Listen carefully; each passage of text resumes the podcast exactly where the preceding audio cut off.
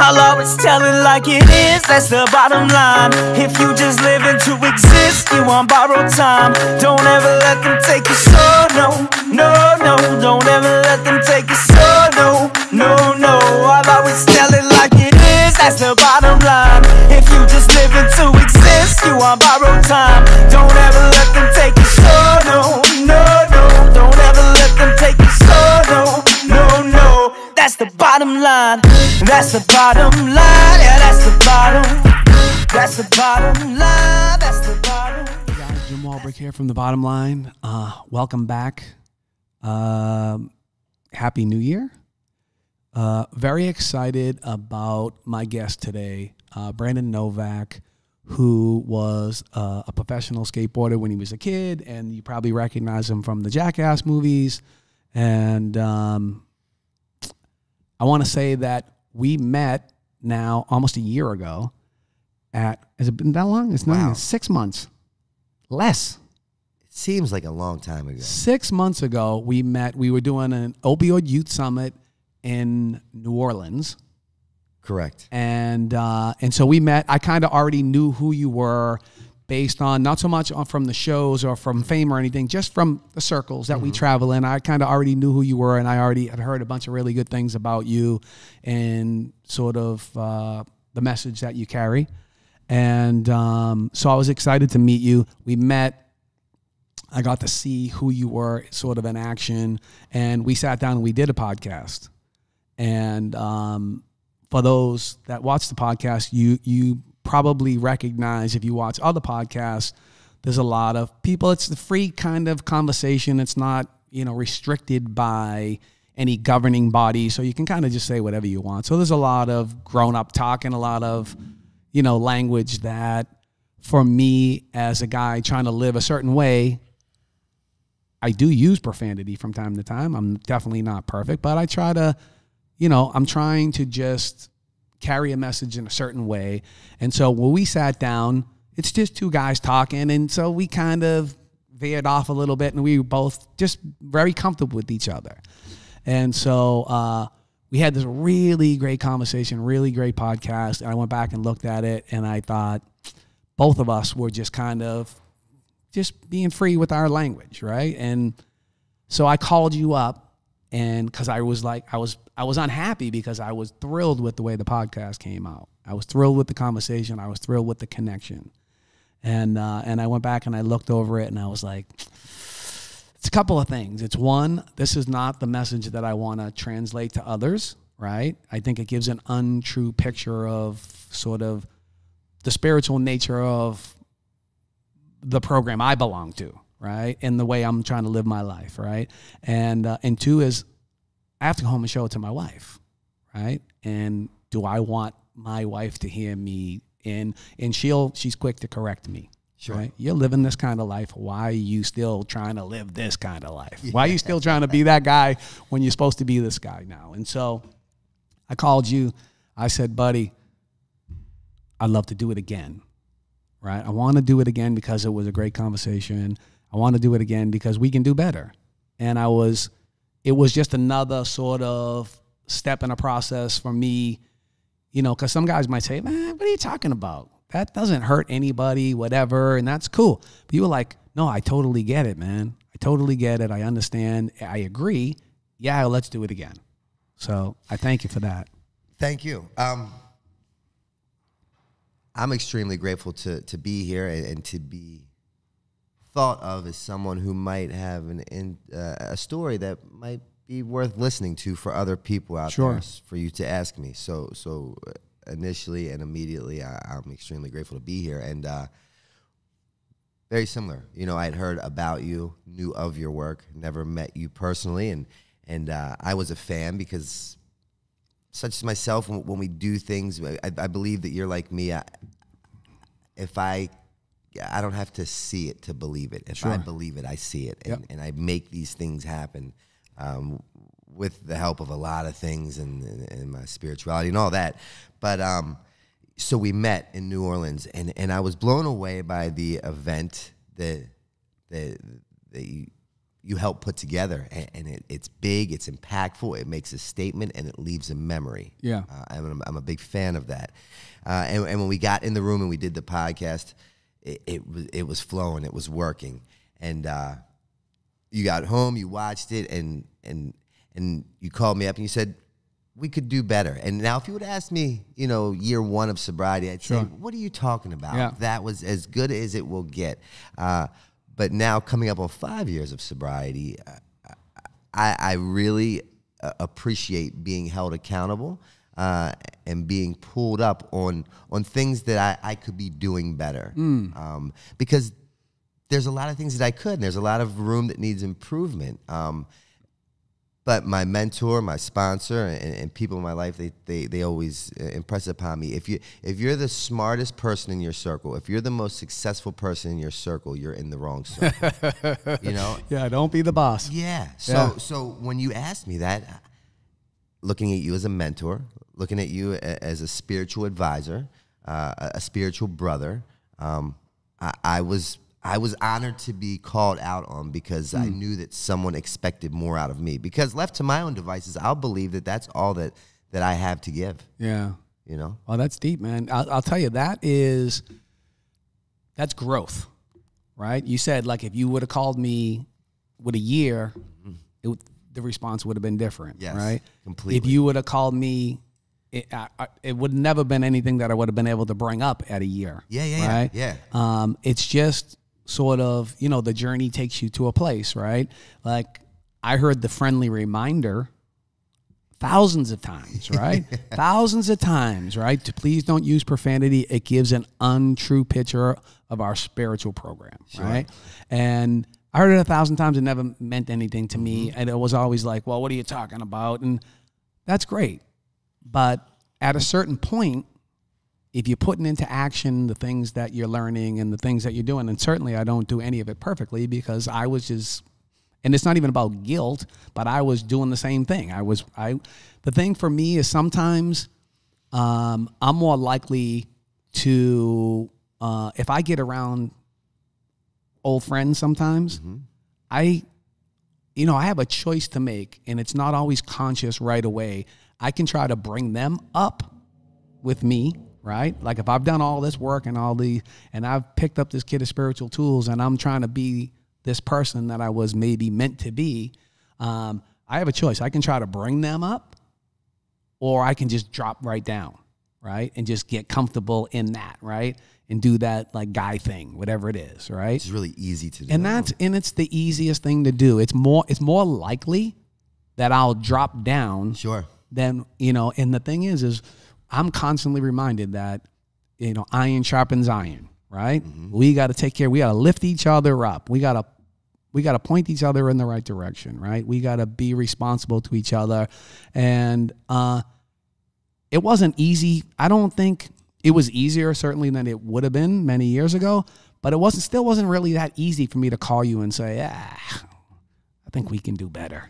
Right? It was. It, I wasn't totally comfortable with it because, for an instance, I'm thinking about I want to be. You know, I'm a guy. I'm a this. I'm a that. I'm a. You know, I have this history. This I used to be this guy, which the guy I used to be is sort of what gives me credibility with the kids and the things, the work that we do, the mm-hmm. service that we do. Right? That stuff. yeah, yeah. That pain and that and that sort of. Uh, you know those dark times are what gives us credibility it gives us depth and weight mm-hmm. it's what Sure. makes people say oh used to be that guy and now you're this guy but if i'm saying i used to be that guy and then i'm kind of still being that guy Yeah. then that's not a great example for somebody else to say oh i it you leave them nothing to aspire to Yeah. You know Where's the attraction, you know, rather than promotion at that point? exactly Um, exactly And, you know, and if roles were reversed and I had to call you, I, I, my skin would cringe. Right. Yeah. Two of my biggest defects of character is is is people pleasing and Yeah. confrontation. Yep. And that comes from a childhood. My father, uh, he never held a job a day in his life. He ran with the Hell's Angels. Mm. Taught me one thing: if and when I go to prison, how to conduct myself. Rather unsavory fellow, if you will. yeah Um, who who who who who forced kind of his family to endure a lot of things that a Yeah. family shouldn't endure. Sure. Um, I've made amends with him. He's long gone. He's passed, deceased due to the disease of addiction. Um, but because of those childhood experiences, I, I, I literally, if, if, if things escalated in this room right now, you would see me shaking like a leaf. Yeah. Like I, I, I lose bodily control. So therefore, people pleasing, it, it's not because I don't want you to like me. It's because I don't want you to, to confront me for Sure. not agreeing and, and that, you know, so those two pair hand in hand, I sing and I Oh, my sing and I sing. And through a lot of internal work, Yeah. you know, uh, uh, I've, I've been able to, to, to, to get closer to the external uh, results. To where if a confrontation does break out, you won't Yeah. see me shaking. I, I, there's a little more uh, validity in, in my, my voice. I, I can stand up a little taller. You I mean, we, we think about our sort of having to survive, right? All and endure all that we've survived and all that we've endured, right? And um, you talk about people pleasing. I can remember being in prison and being in the chow hall and walking through the chow hall, and every table I stopped at, I was a different person at every one of those tables Sure. the way I spoke, the way I the my mannerisms, my my vernacular, whatever it is, uh-huh. would change to suit the people at that table, right? Just so I would be accepted, right? Absolutely. And I'm a little kid, and before we got started, I was showing you pictures of uh, of uh, prison IDs that I got uh, sent to me in the mail from the Department of Corrections in Massachusetts, and I look at that that kid, and I think about sort of who he was as a person, right? You talked about adjusting your opinions, and I didn't have an opinion on anything. My opinion was whatever you thought it should be. Sure. Right. So that you would like and accept me, right? There was a there was a I think it was a Saturday a Saturday Night Live skit where the guy used to say, "I just want to be loved." Is that so wrong? But that was my life. That was my life, right? When you get started, you talk about having your dad and having this really difficult life and this sort of violent childhood, right? You learn to adapt. Yeah, then you spend your life looking for love and looking for acceptance and- because you never got it. Yeah. You know, I had eight brothers and sisters. I think we were all just trying to survive. It wasn't Yeah, it, it was all survival mechanism, right? And then you, you fast forward in my life where where I, I, fell heavy into my addiction at the end of age 16, right? So at that point, I began to use to live and to live to use. Um, so uh, everyone had to to not only like me, but in one way, shape, or form, love me because it was a survival mechanism. Simply for the fact that if you told me you loved me, that equated to ten dollars. Hmm. I had you, right. you know. So, so I I was not to jump into the book Sure, stuff, sure, yeah. but but my book Dreamseller is titled that for a reason. I sold dreams for a living. Right. You know, I, I I produced the results that you wanted under any and all uh, circumstances Wow. for ten dollars, a monetary gain, Yeah. which equaled a bag of heroin. You know, so I learned that at a very young age, and it pro- it came from my father. Right. we walked on eggshells because Yeah. he was the nicest guy in the world, but as soon as you know he would take that bottle, smoke that pipe, sniff that line, you could see the the the the the, the, change Yeah, the personality change. he was yeah. great. He, Rome was the nicest guy in the world. Everyone loved Rome. But when he didn't come home to make dinner and you heard the key hit the lock at 2:30, Yeah.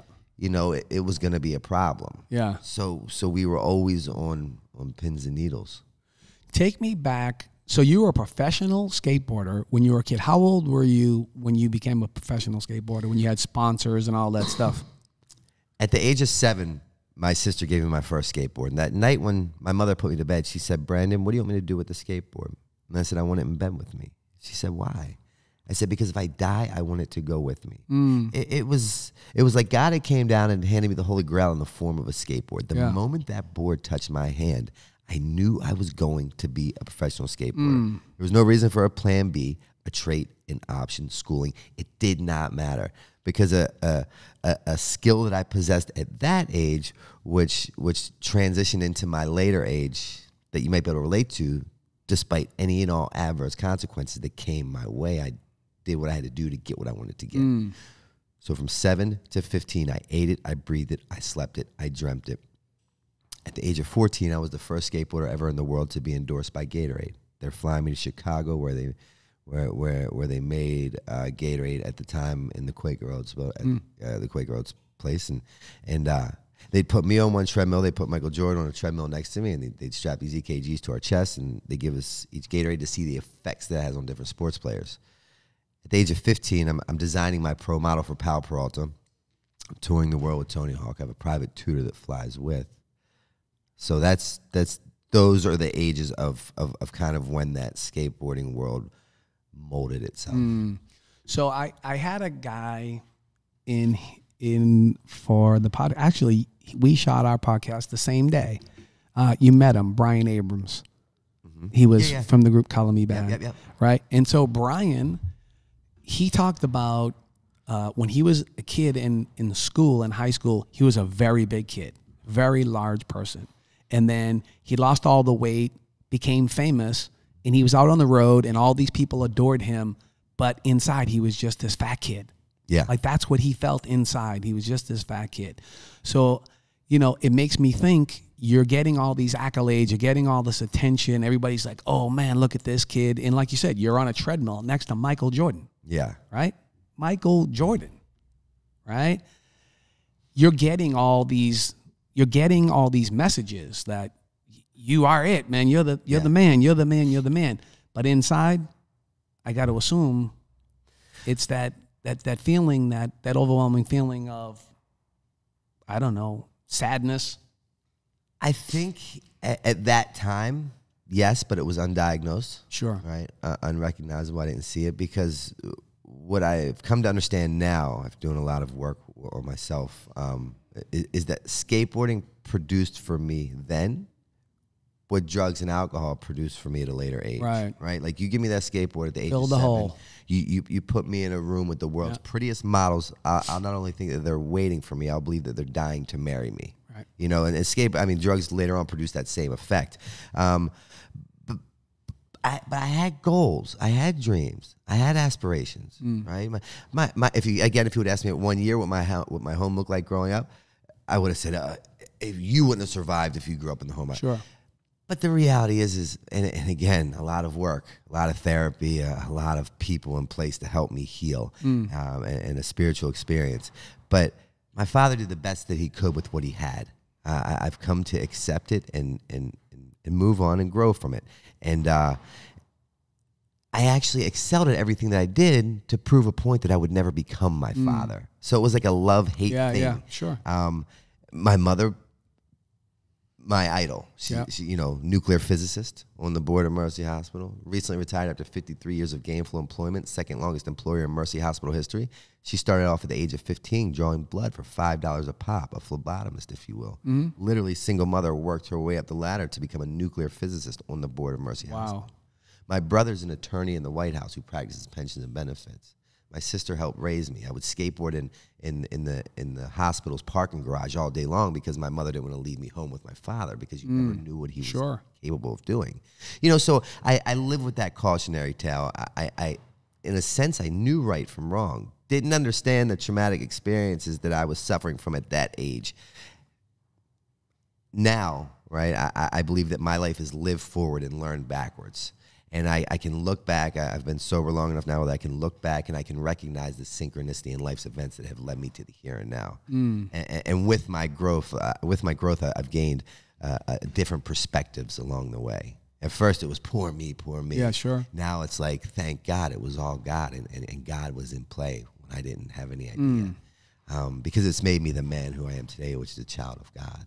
Beautiful. Um, so I was doing things that people equated to success or happiness that some even dreamed of doing. Um, but I believe that my disease was genetically predisposed. My father was an addict. Sure. His father was an addict. I'm the only son by my father. My brother and sister are by a different man. right. You know, my my mother, my brother, my sister, they can take a drink and leave it. They could hit a joint if they wanted to leave it. Mm-hmm. You know, I, I obsess physically, physically, mentally, and and can't wait to get the next one. And everything that I'm gonna do revolves around getting that one. Mm-hmm. You know, and you can be in my life if you're about that. thing. Sure, sure.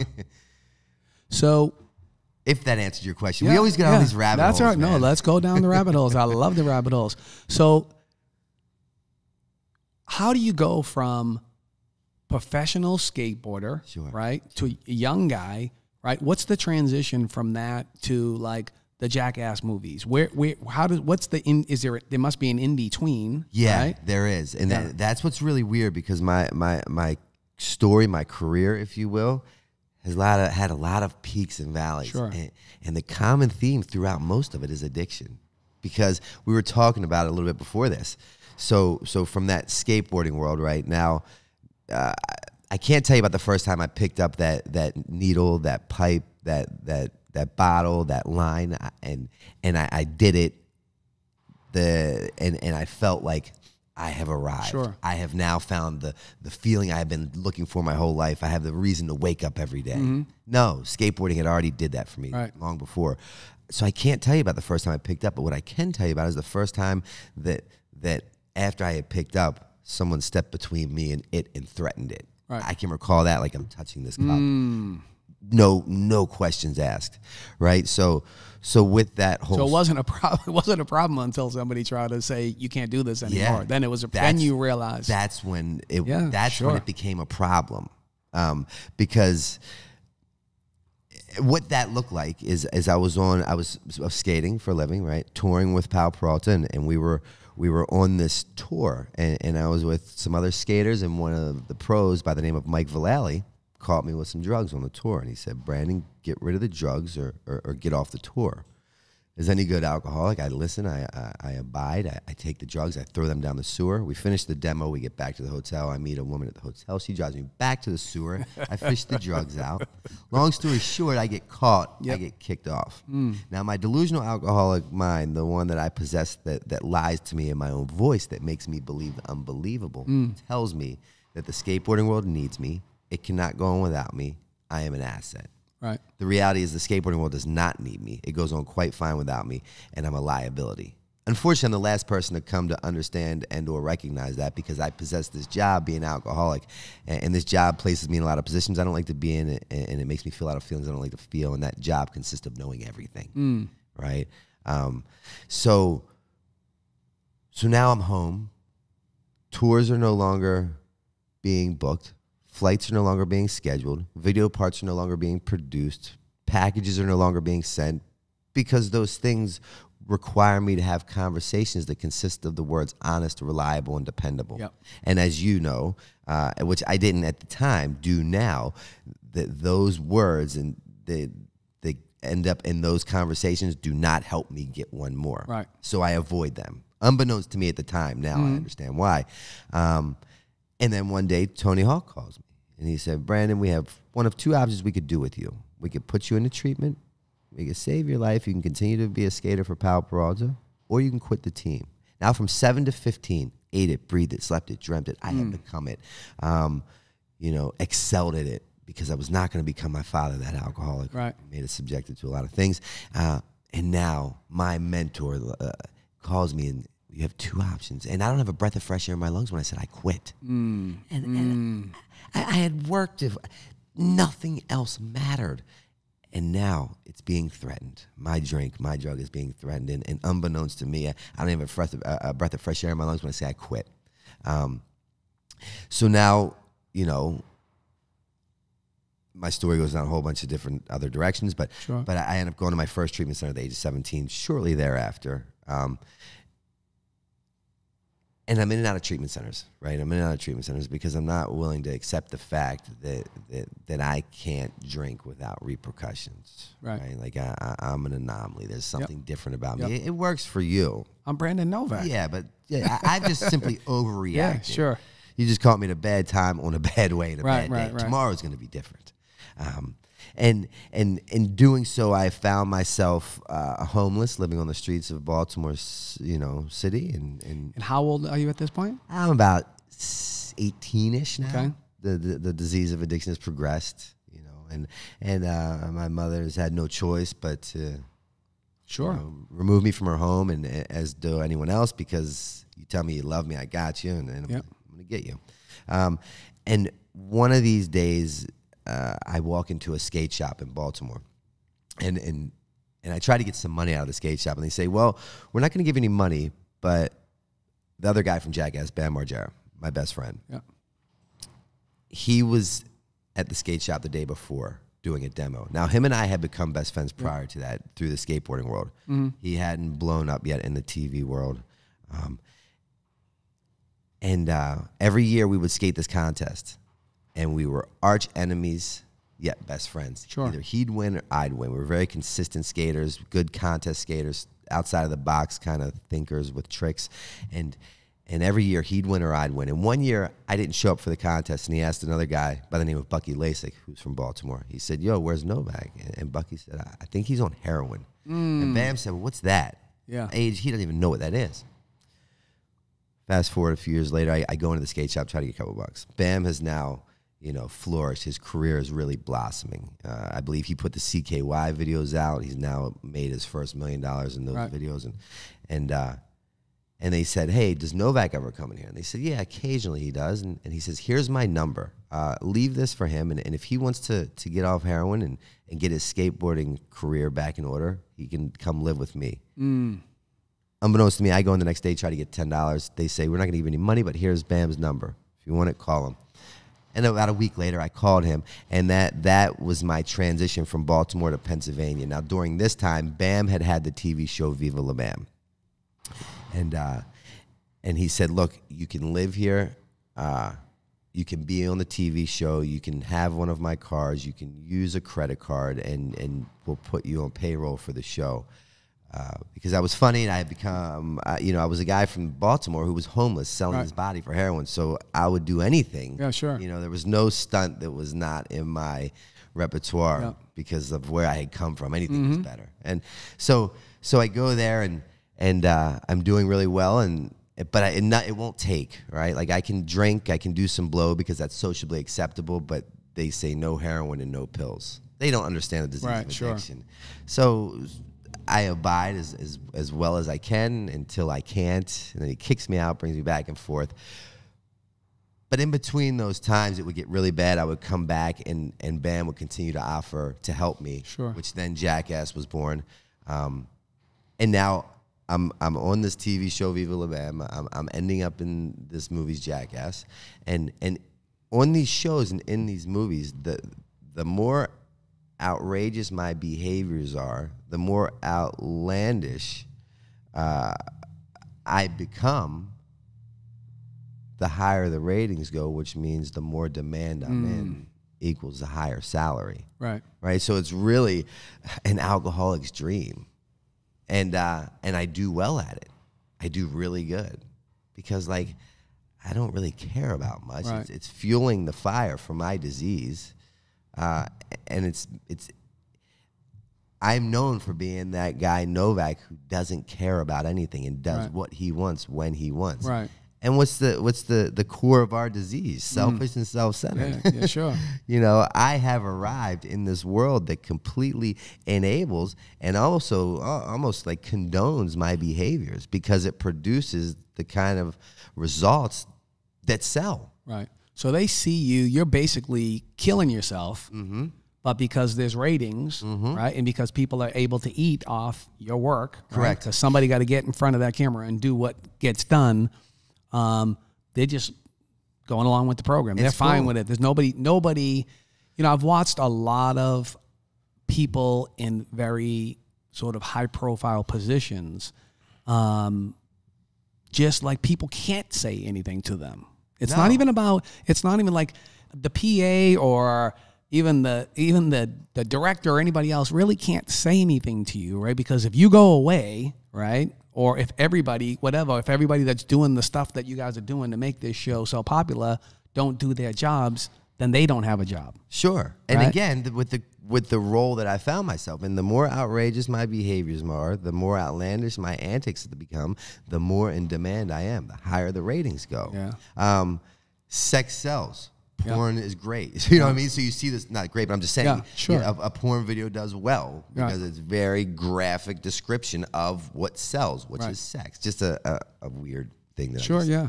but um, so you know, but I keep going to these meetings. I keep going to these treatment centers. Um, and and these people at these meetings and these people in these treatment centers tell me that my life is unmanageable. Mm. And I believe that my life is unmanageable because I can't keep a needle out of my arm. Yep. But I, I I'm so delusional that I could have swore that someone told me social acceptability equals personal recovery. Right? Because everything is still external. Mm. Yeah. So as long as the home is big enough, the woman is pretty enough, the car is new enough, and the account is high enough, I have to be doing well.